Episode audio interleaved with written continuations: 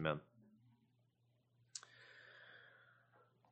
Our, our scripture text this evening is from the book of First John.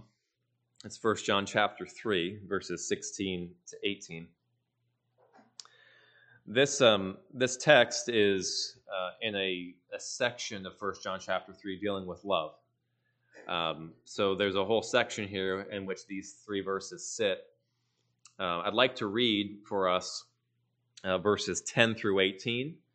However, the scripture or the sermon text is just verses 16 to 18. So if you turn to 1 John chapter 3, I just want you to get some of that context, and I'll refer back to some of these verses a little bit in the sermon. But the sermon text is 16 to 18, but I'll read 10, uh, 10 to 18.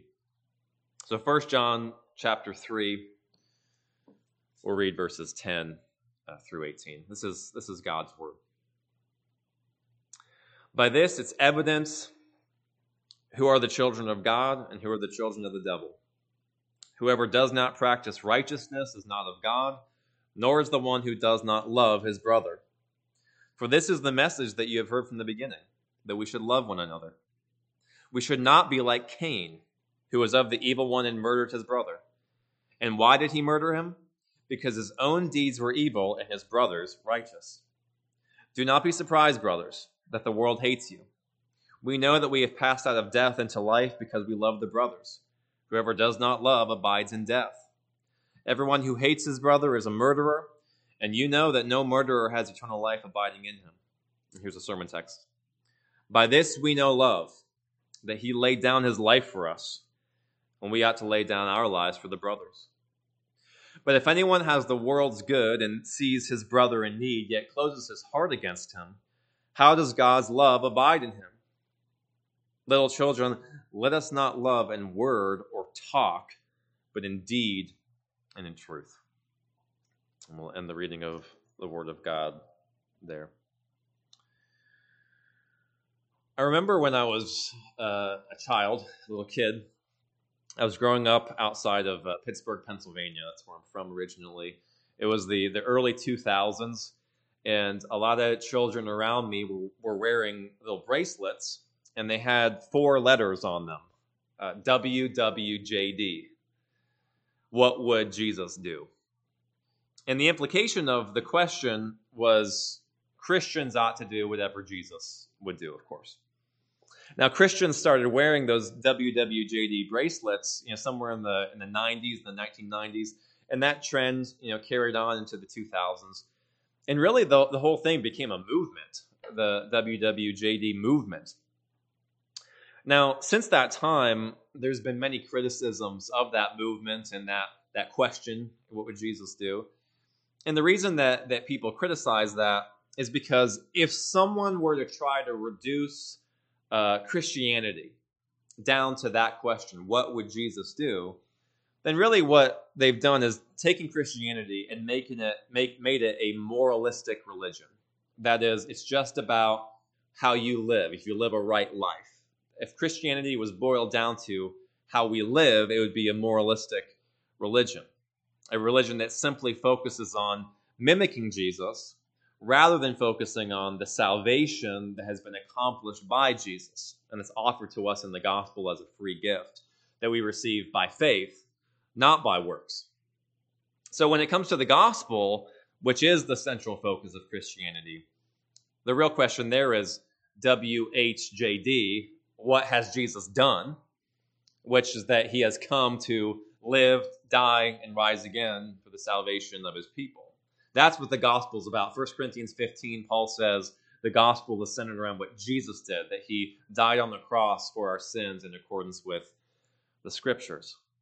Now, does this mean that what would Jesus do is a bad question? No, it's definitely not a bad question. It just shouldn't be used as a summary for the gospel or a summary of Christianity, because it's not a question that deals with how, how somebody's saved. It doesn't summarize the gospel. Yet, what would Jesus do is actually a very good question when it comes to Christian living and how we are to serve and obey God. See, true Christians, you know, those who have been born again, they're given that new heart by God, that with new desires. And th- those new desires are to obey God and to love people. That's part of what God does when He saves a person. He gives them desires to obey His commandments, to love the brothers. We've seen this, uh, you can see this in First John. We just read First John 3.10. It says, By this the children of God and the children of the devil are obvious. Anyone who does not practice righteousness is not of God. So there's that evidence of being born again. You must practice righteousness. That's an evidence. And it says, nor the one who does not love his brother. That's another evidence.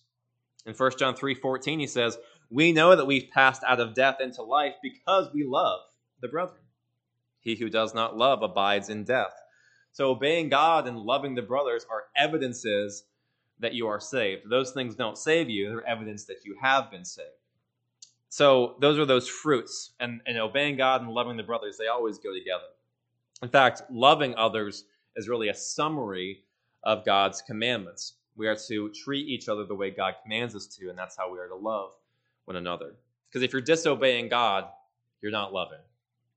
And if you're loving, you're obeying God. They always go together in that way.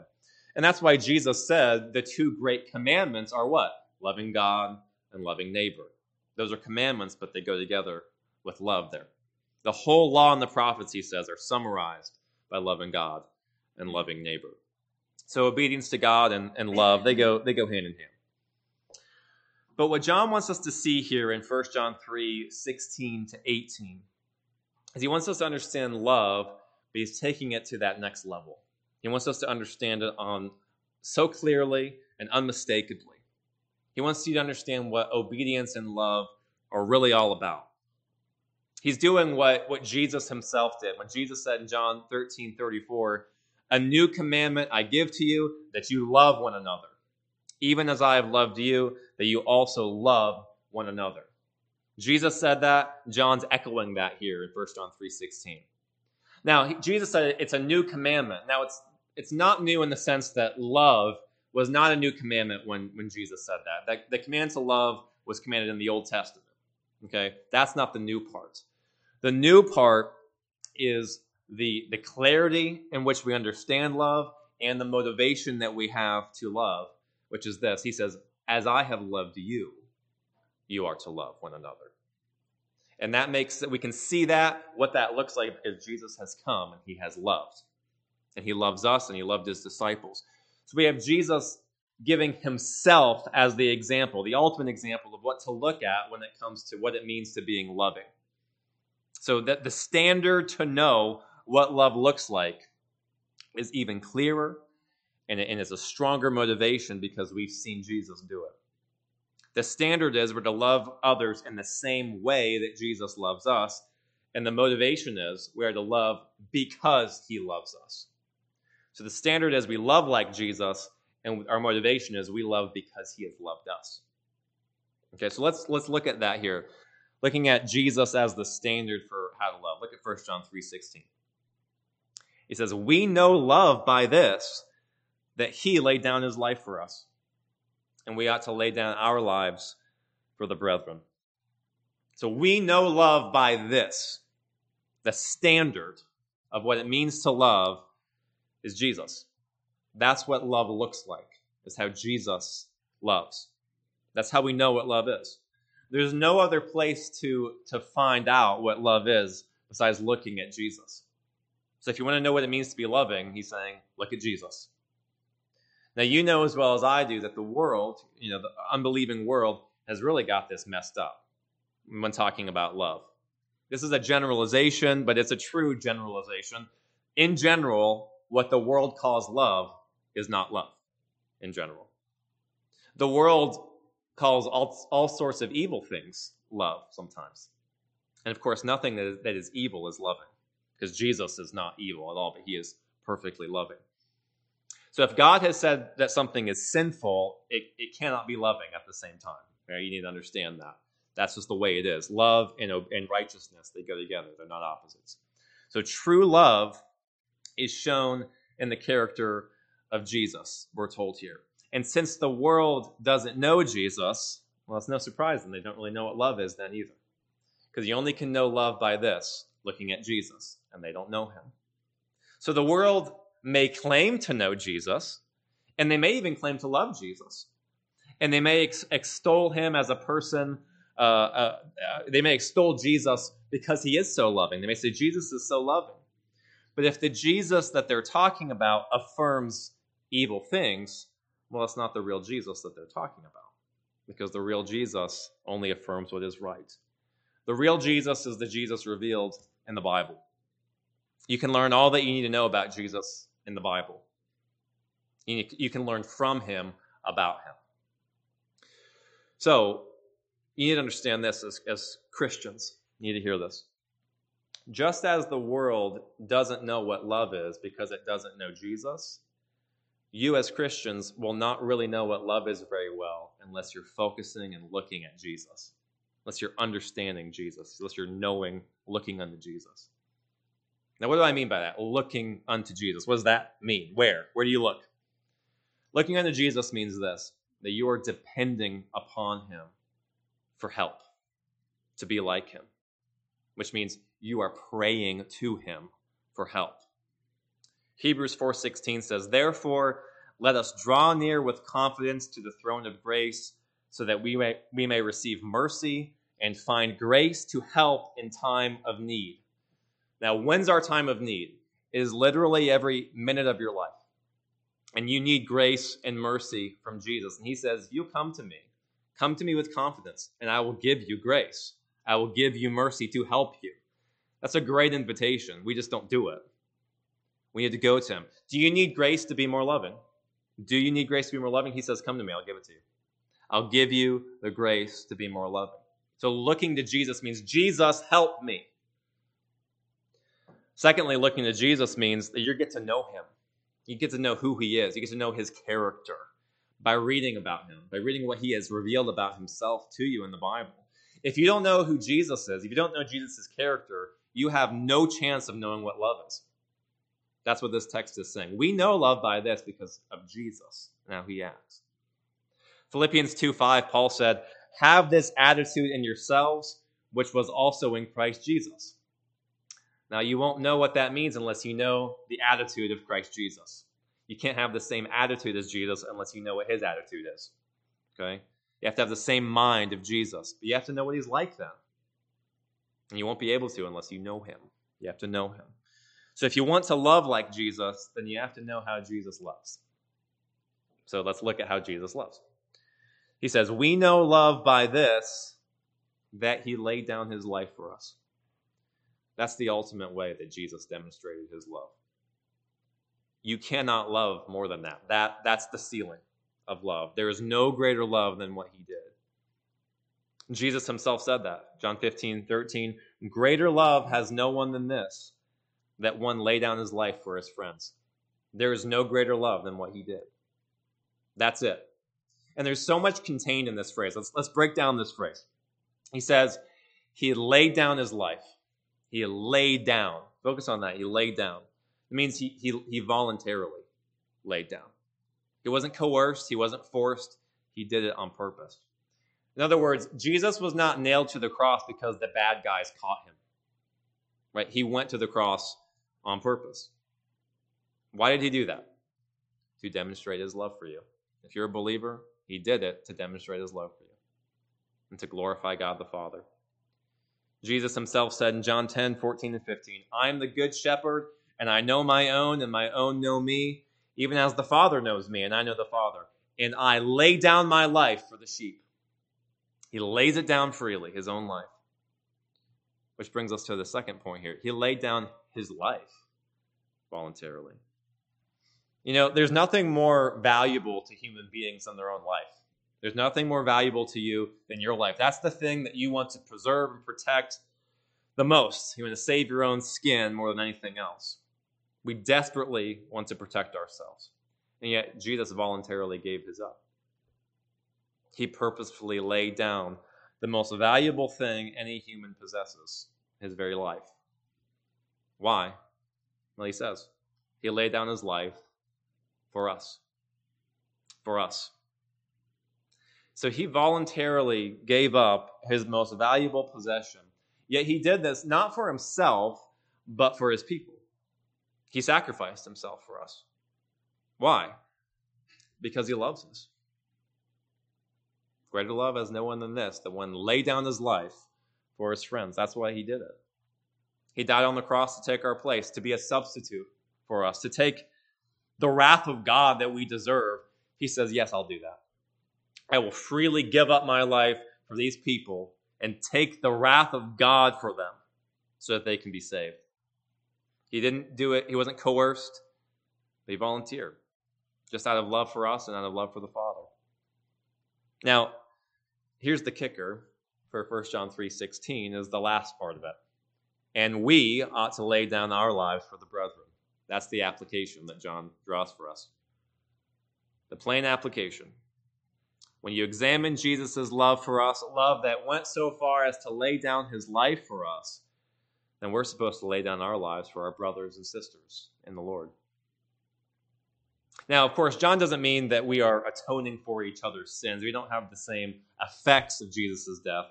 But what he means is that we have to have the same self sacrificing attitude that Jesus had, the same willingness to sacrifice ourselves for each other. We can't atone for each other's sins, but we can lay down our lives and sacrifice ourselves for each other.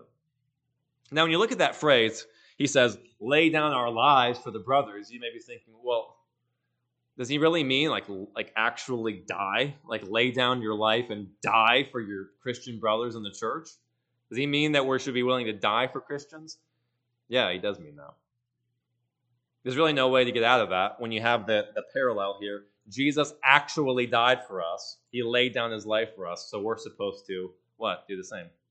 That's exactly what john's saying. We're supposed to be willing to do the same. To actually lay down our lives for the brothers. So if we're going to love like Jesus, which is, of course, John's point in this verse, we cannot show greater love than by actually laying down our lives for our friends, for our brothers in Christ. Now, I want you to look, think about the contrast here in this whole passage. We read 10 through 18. There's a contrast here between Cain, from Cain and Abel, who murdered, you know, Cain who murdered his brother, a contrast between Cain and Jesus.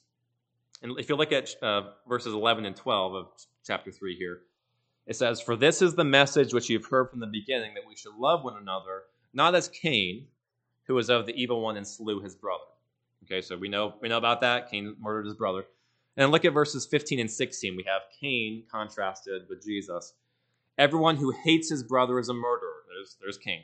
And you know that no murderer has eternal life abiding in him. We know love by this, that he laid down his life for us, and we ought to lay down our lives for the brethren. So you have a contrast between Cain and Jesus here. And John Stott said this. He says, quote, hate is negative, seeks the other person's harm, and leads to activity against him, even to the point of murder. And that's illustrated by Cain rose up against his brother Abel and killed him. On the other hand, love is positive, seeks the other person's good, and leads to activity for him, even to the point of self sacrifice. Christ laid down his life for us. So you see the difference there? Cain is the illustration of the world, the world who hates others, who seeks other people's harm, and goes so far as to kill them, to take their life. And Jesus is the example of how Christians are supposed to behave Jesus loves, he seeks our good. He goes so far as to give his life for us. Stott said, contrasting Cain and Jesus, a person's life is his most precious possession. Consequently, to rob him of it is the greatest sin we can commit against him, while to give one's own life on his behalf is the greatest possible expression of a love for him. You see, Cain took Abel's life and Jesus gave his own life. Cain took the greatest thing away, Abel's life. Jesus gave the greatest thing, his own life. Another commentator wrote that love is that giving impulse. Love gives. On the other, on the other hand, hate takes, steals to hurt others. So to love is to give oneself in any and all righteous ways that you can give yourself, including even to the point of dying for someone. Now, we may be thinking, well, when, when would I have to actually die for Christian brothers? Why, when would you have to do that? Now, of course, John's not saying that we should go out of our way and try to get killed for Christians, but he's saying we should be willing to die when necessary for our brother's good. Now, this is, you know, not fun to think about, these scenarios, but there are actual, real types of occasions where a circumstance could arise where you could actually literally, physically lay down your life for your Christian brothers. For example, if there is a, a shooter, a gunman, one Christian may be able to protect his brothers by risking his own life for them. Or if a Christian brother is being persecuted, perhaps being beaten up or arrested, what will we do? Will, we shy away from being associated with him, like Peter did to Jesus when Jesus was arrested? You know, in the book of Hebrews, uh, the Hebrews there were commended for sticking together in times of persecution. It says in Hebrews 10 uh, 32. But remember the former days when, after being enlightened, you endured a great conflict of sufferings. Listen, partly by being made public spectacle through reproaches and tribulations, and partly by becoming sharers with those who were so treated. So he's saying some of you are persecuted directly, some of you just stood with your brothers who are persecuted. He says, For you showed sympathy to the prisoners and accepted joyfully the seizure of your property, knowing that you yourselves have a better possession and a lasting one. So even though they weren't being killed at that point, you got people getting their stuff taken away, people being mocked publicly. And what would we do? Maybe we'd shy away and say, I'm not going to get close to that guy as my Christian brother, but I'm going to act like I don't know him. Now, they would stand up there with him and say, You mock me too. They stood together. That's a form of laying down your life. Now, of course, these situations when you're being treated that way, you don't know what's going to happen to you. These Christian brothers were willing to die. It didn't come to that for them, but they were willing. Who knows what would happen when they're going through tribulations and being public spectacles? They could have very well been mistreated to the point of dying. Another possible scenario is when Christians have to meet um, secretly because Christianity is illegal in countries.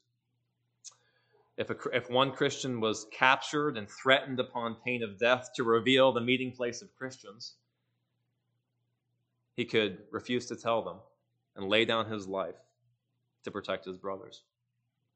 There's many kinds of scenarios where Christians, maybe not here in this country right now, maybe in the future, maybe not, but in other countries, they have to do this sort of thing and in the past throughout church history, they've done these things. They've laid down their lives for the brothers. And that's the calling that we have here. Love is a fruit of the Spirit. You know, the fruit of the Spirit's love, joy, peace. Love.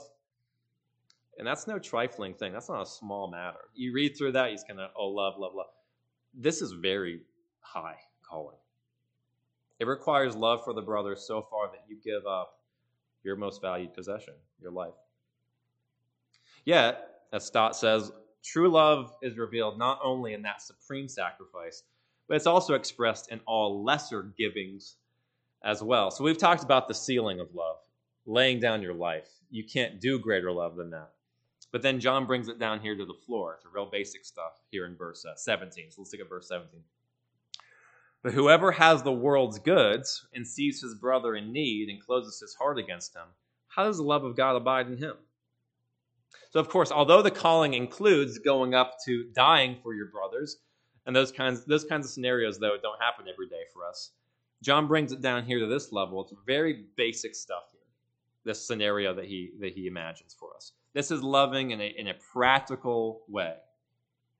And this is so important. You know, some of us would, be, would claim or be willing to claim yeah, I'll die for the brothers. I'll be the hero. We speak of heroism as if it's no big deal. I'll take a bullet for you for sure. Because we're not really that concerned that that's really going to happen to us. Yet we're, we might be we might be willing to say we'll do these great acts, but then we're not really willing to love in practical, real life scenarios that we actually face day by day. I remember an illustration where uh, from Paul Washer, he was talking about how he would he would speak to young men young men, and th- these young men would talk about how, how much they loved their wives, you know, how deep their love for their wives was. And they would say stuff like this. They would wax eloquently and say, For my wife, you know, I would, I would cross the swiftest rivers and climb the highest mountains and descend into the darkest caves and fight the wildest beasts because I love my wife so deeply. And then he'd say, Okay, guys, but will you do the dishes? And they say, Oh, no, no that's a woman's work, you know. Most likely, you're not going to have to sacrifice your life. Most likely, for the brothers. But there are lesser sacrifices that we need to give out of love for each other. So the scenario here in verse 17 is like this there's a Christian, let's call him Bill, okay? Bill has the world's goods. That is, Bill has enough for himself and for his family, and he has enough left over that he's able to help those who are in need. Now, Bill sees another Christian. Let's call him Jack. And Jack does not have the world's goods. You know, he's in need. He's poor, he's lost his possessions, or, or something happened, you know, theft or disaster or something. He doesn't have his basic needs being met. Bill sees Jack and knows that Jack is in need, and Bill has enough to help Jack with his need. Okay, that's the scenario. Here's the problem Bill closes his heart to Jack. In other words, he shuts out his compassion for him. Bill, Bill ignores Jack's need. He doesn't help him, he doesn't give to him. This is really practical. Bill is not loving Jack. It's not that Bill is unable to help Jack, it's just that he's unwilling to. And that's just not love. That's John's point here. He is not willing to give or willing to sacrifice for others. Even, even something small, something so basic as that. So if Jesus loved us so much that he would give up his life, doesn't it follow that we should be willing to give up anything less than that as well? Some of our material possessions for a brother who doesn't have his needs met? Uh, it's so obvious that John asked the question how does the love of God abide in him, in Bill, in this scenario? How could the love of God abide in Bill? How could you think that Bill loved Jack in that scenario? But then he, he basically saying, how can you think that Bill loved God looking at that scenario? How can the love of God abide in him? So John is just laying it out there. Bill's salvation is in question here. Does Bill even really have love in his heart? Because love is an evidence of salvation. Now, I want you to hear this. If true Christians are not going to be loving at all times. You will not be. I am not. Not at all times. But true Christians recognize that and they and they they want to. They want to love like Jesus. A true Christian could be selfish toward Jack, but that true Christian would would confess their sins and recognize that Jesus is faithful and just to forgive us our sins. Yet the man who is obstinate, who's stubborn, and his lack of love, his, his life of self seeking, he's like, No, I'm not going to do that. I'm not going to give.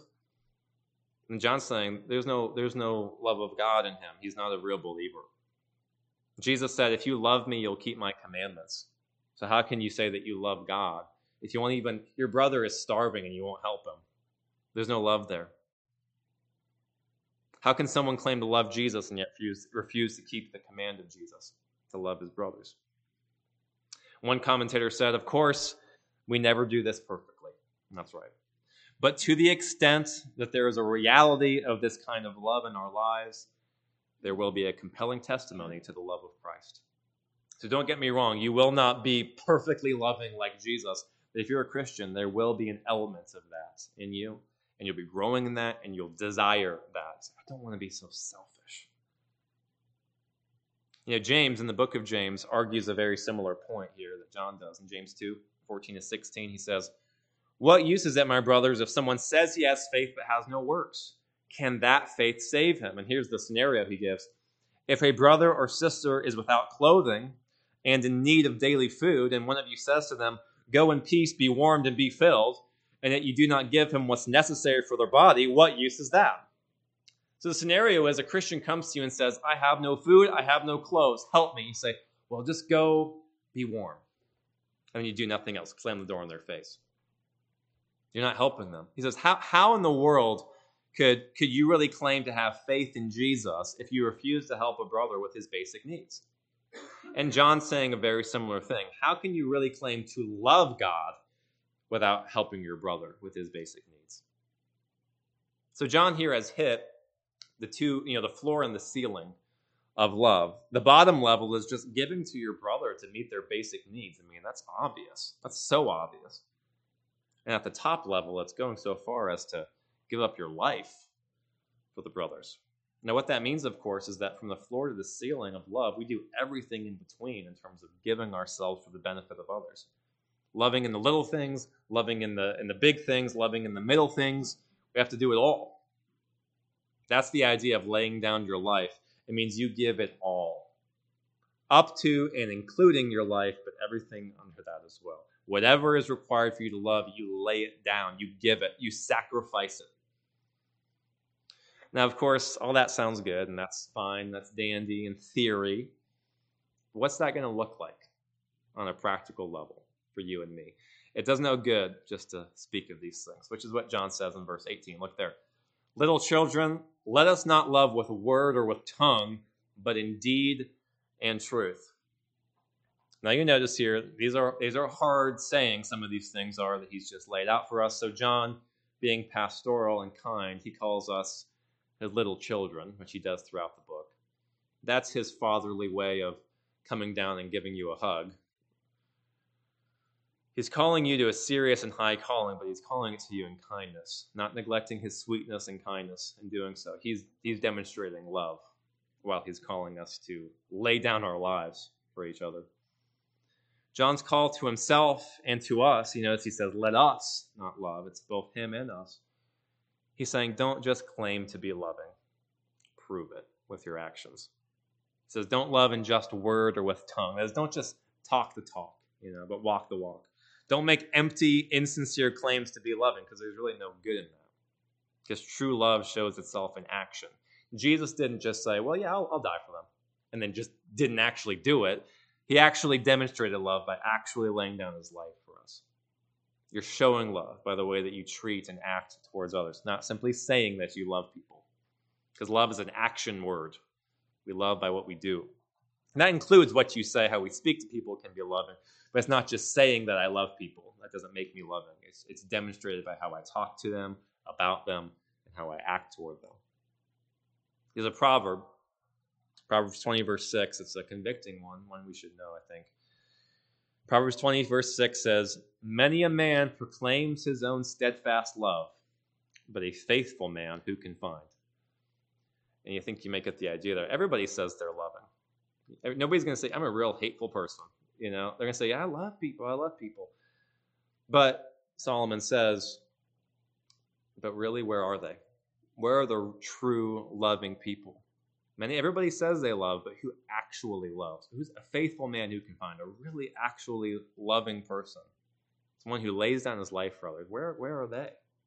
It's far more people who say they're loving than are actually loving. So, what are some practical ways that we can demonstrate Christ like love? Now, that's a big question. How can we demonstrate Christ like love? There's like a million ways you can do that. So, first, I want to note that we're called to love everybody, all people. But this passage here specifically calls us to love the brothers. So we're going to focus on this. How can we love other Christians well? We're going to focus in there. Now, the first point I want to make is this if you're going to love like Christ, you have to love particular people. Now, what do I mean by that? It's easier for us to say, yeah, I love the church, and I love the brothers out there, some sort of corporate entity there. But if we're going to be genuine in our love, we're going to get practical with it and love real and actual individuals that are in our lives. There's a commentator uh, who said this. This is great. This is a great insight. Listen to this quote. He says, It is easier to be enthusiastic about humanity with a capital H than it is to love individual men and women, especially those who are uninteresting, exasperating, depraved, and otherwise unattractive. Loving everybody in general may be an excuse for loving nobody in particular. You see that? Oh, I love people. Okay, who are they? I love individual. I love this person. It's not some faceless entity. So we're going to get down to the real deal reality of who am I loving? Who am I loving towards? Put a face to that. So, secondly, as that quote indicated, we're loving particular people, and then we're loving people even if they're difficult to love. This is really, really important. Do we love Christians when they're difficult to love?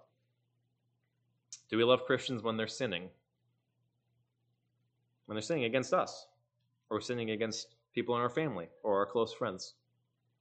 Or do we just say, you know, I hate, don't, maybe don't say it, but act hatefully toward them? Do we just love them when they're treating us well? Do we love Christians when they're annoying to us? Because sometimes we do annoy each other. Or, you know, sometimes we, we make ourselves sound really pious and say, well, they're, they're bringing a bad name upon Jesus. And that's our excuse to act hateful toward them. We need to love people no matter how they're acting, because that's how Jesus loves us. Jesus did not lay down his life for you because you were good or because you were really nice and loving towards him. You know, when you think about Jesus' love, we also, we often rightly call that unconditional love, right? We think of Jesus, think he loves me with unconditional love. Now, you ever think about what that means, unconditional love? That means that Jesus' love is not dependent upon whether or not we meet certain conditions. He doesn't love us so long as we do X, Y, and Z. He doesn't love us if we're good enough. He loves us despite that we're failures and weak. He doesn't stop loving us even though we fall flat in our face like every day. He doesn't stop loving us even when we're selfish and unloving. You know, one, one author said, just as Jesus did, we're to love without regard for the righteousness or goodness of those we seek to love. We are to love whether people love us or not. This kind of love is the mark of the Christian, Jesus teaches us. End quote in the church, you may feel like this person is not being loving towards me. And our response is, I'm not going to be loving towards them. And that is wrong. Jesus loves us unconditionally. That means it doesn't matter what you're doing, He's going to love you anyway. And we're supposed to be the, the same. Somebody's being mean and unloving, we love them anyway. So far that we would lay down our lives for them. That's what Jesus did the sort of love which loves regardless of how they act. That's a distinguishing mark of Christ like love. Christ like love is self sacrificial, and it doesn't matter how bad you are. Jesus taught this himself. Luke 6, you know this, but maybe you haven't thought about it. He says, If you love those who love you, what credit is that to you? If you love those who love you, well, what credit is that to you? Even sinners love those who love them. If you do good to those who do good to you, what credit is that to you? For even sinners do the same. Because what's that? That's selfish love. You know, I'll do for you what you do for me. But what we give to people when they do nothing for us or do negative things to us? He goes on, if you lend to those from whom you expect to receive, what credit is that to you? For even sinners lend to sinners in order to receive back the same amount. But love your enemies and do good and lend expecting nothing in return, and your reward will be great, and you will be sons of the Most High. Listen to this for he himself is kind to ungrateful and evil men. That's how God loves. Christ like love is self sacrificing, it's self giving. It does not expect to receive anything in return. I don't do that. I suspect that you don't do that very well not expecting anything in return, just laying it out, just laying your life down. But true love gives and it gives and it gives and it expects nothing in return. Think about this. Listen to this quote Are we to love only our submissive children and reject those who are rebellious? This is not how Jesus has loved us. Are we only to love our children when they're obedient or good? and have nothing to do with them when they're disobedient and unloving to us, that's not the way that Jesus loves us. Every believer knows that Christ is full of patience, kindness, forbearance, forgiveness, and grace toward us over and over again. We are all cold hearted, slow to love Him, reluctant to obey Him, unwilling to change, struggling to obey, and yet He continues to love us. This is how He calls us to treat our own children, our spouses, and other people in our homes, in our churches, in our workplaces, and out in the world. This is the new commandment of Christ like love that's to govern our lives. End quote. Just think about, think about that. We say, I love you, I love you. But if you think about love as defined by the Bible, what we're really saying there is, you know, 1 Corinthians 13, you say, I'm patient with you, and I'm kind to you, and I'm not arrogant toward you, and I'm not rude, and I'm not selfish. Well, that's harder to say, isn't it? Because it's this doesn't sound as true. But that's what love is. So we are to love those, love people regardless of how they are acting. Thirdly, a practical application of loving others in the church is loving the neglected. In uh, James 1 27, he says, Pure and undefiled religion in the sight of our God and Father is this to visit orphans and widows in their distress, and to keep oneself unstained by the world. Widows and orphans.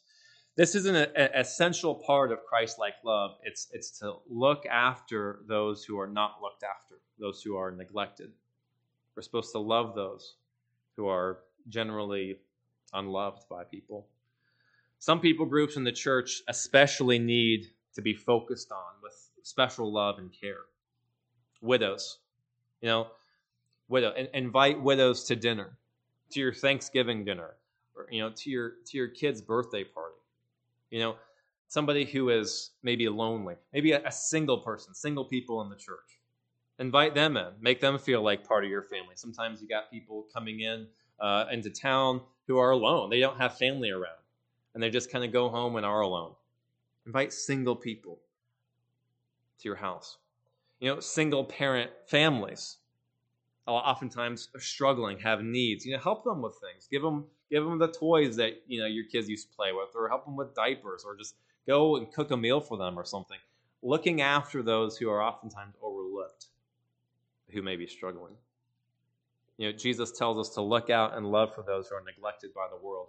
He especially calls us to that. In Luke 14, he says, when you give a reception or like you give a party, he says, invite the poor, the crippled, the lame, the blind, and you'll be blessed, since they do not have the means to repay you, for you'll be repaid at the resurrection of the righteous.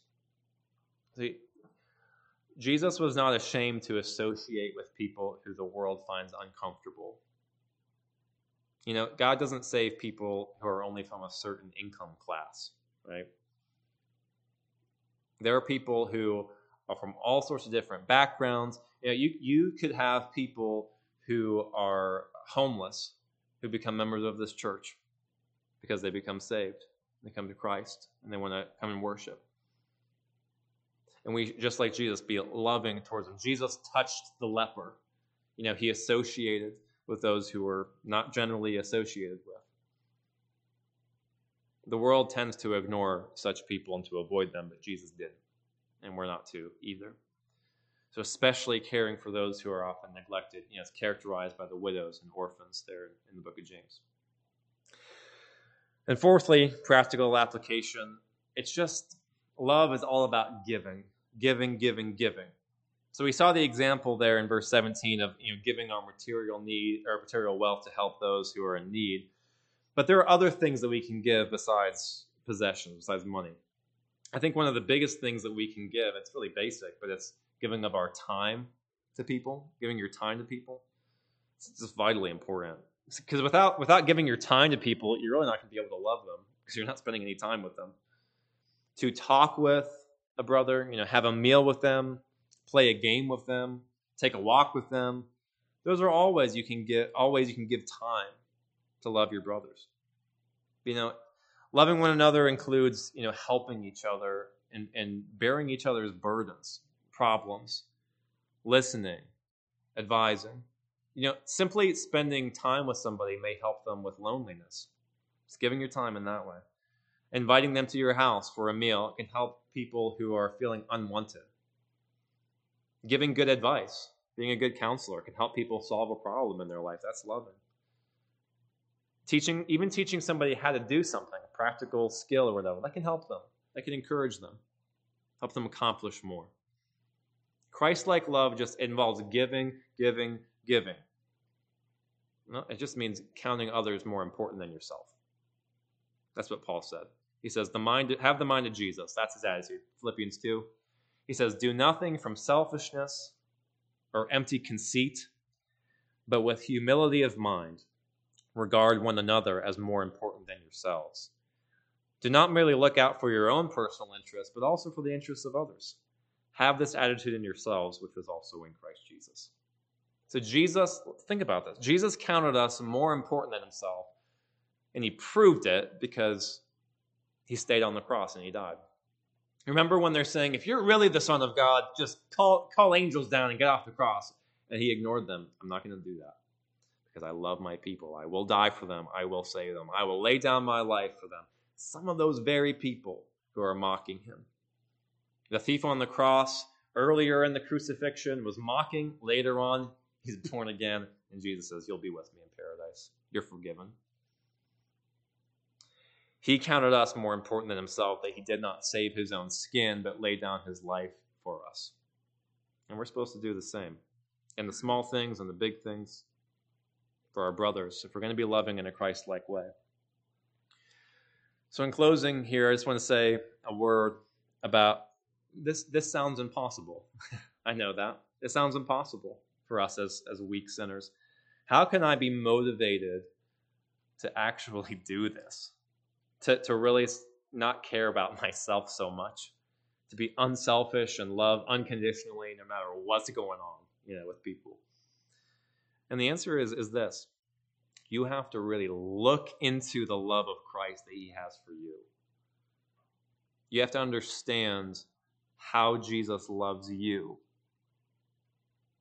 And the more you understand how he loves you, the more that same character of love will flow out of you. It's just like, you know, when Jesus says, What's our motiv- motivation for forgiving people? Think about how much God has forgiven me. How can I not forgive? Same thing here. How can I not love my brothers when God has loved me? From before the foundation of the world, He predestined me in love for adoption as sons. He wanted me to be His child. Why? Not because anything in me, but because He loved me. So He gave up His Son to die for me so that I could become His adopted child that doesn't make sense, except John just says later on, God is love. It's just who he is. You know, God told Israel that he loved Israel. He says, Why do I love you, Israel? Because I love you.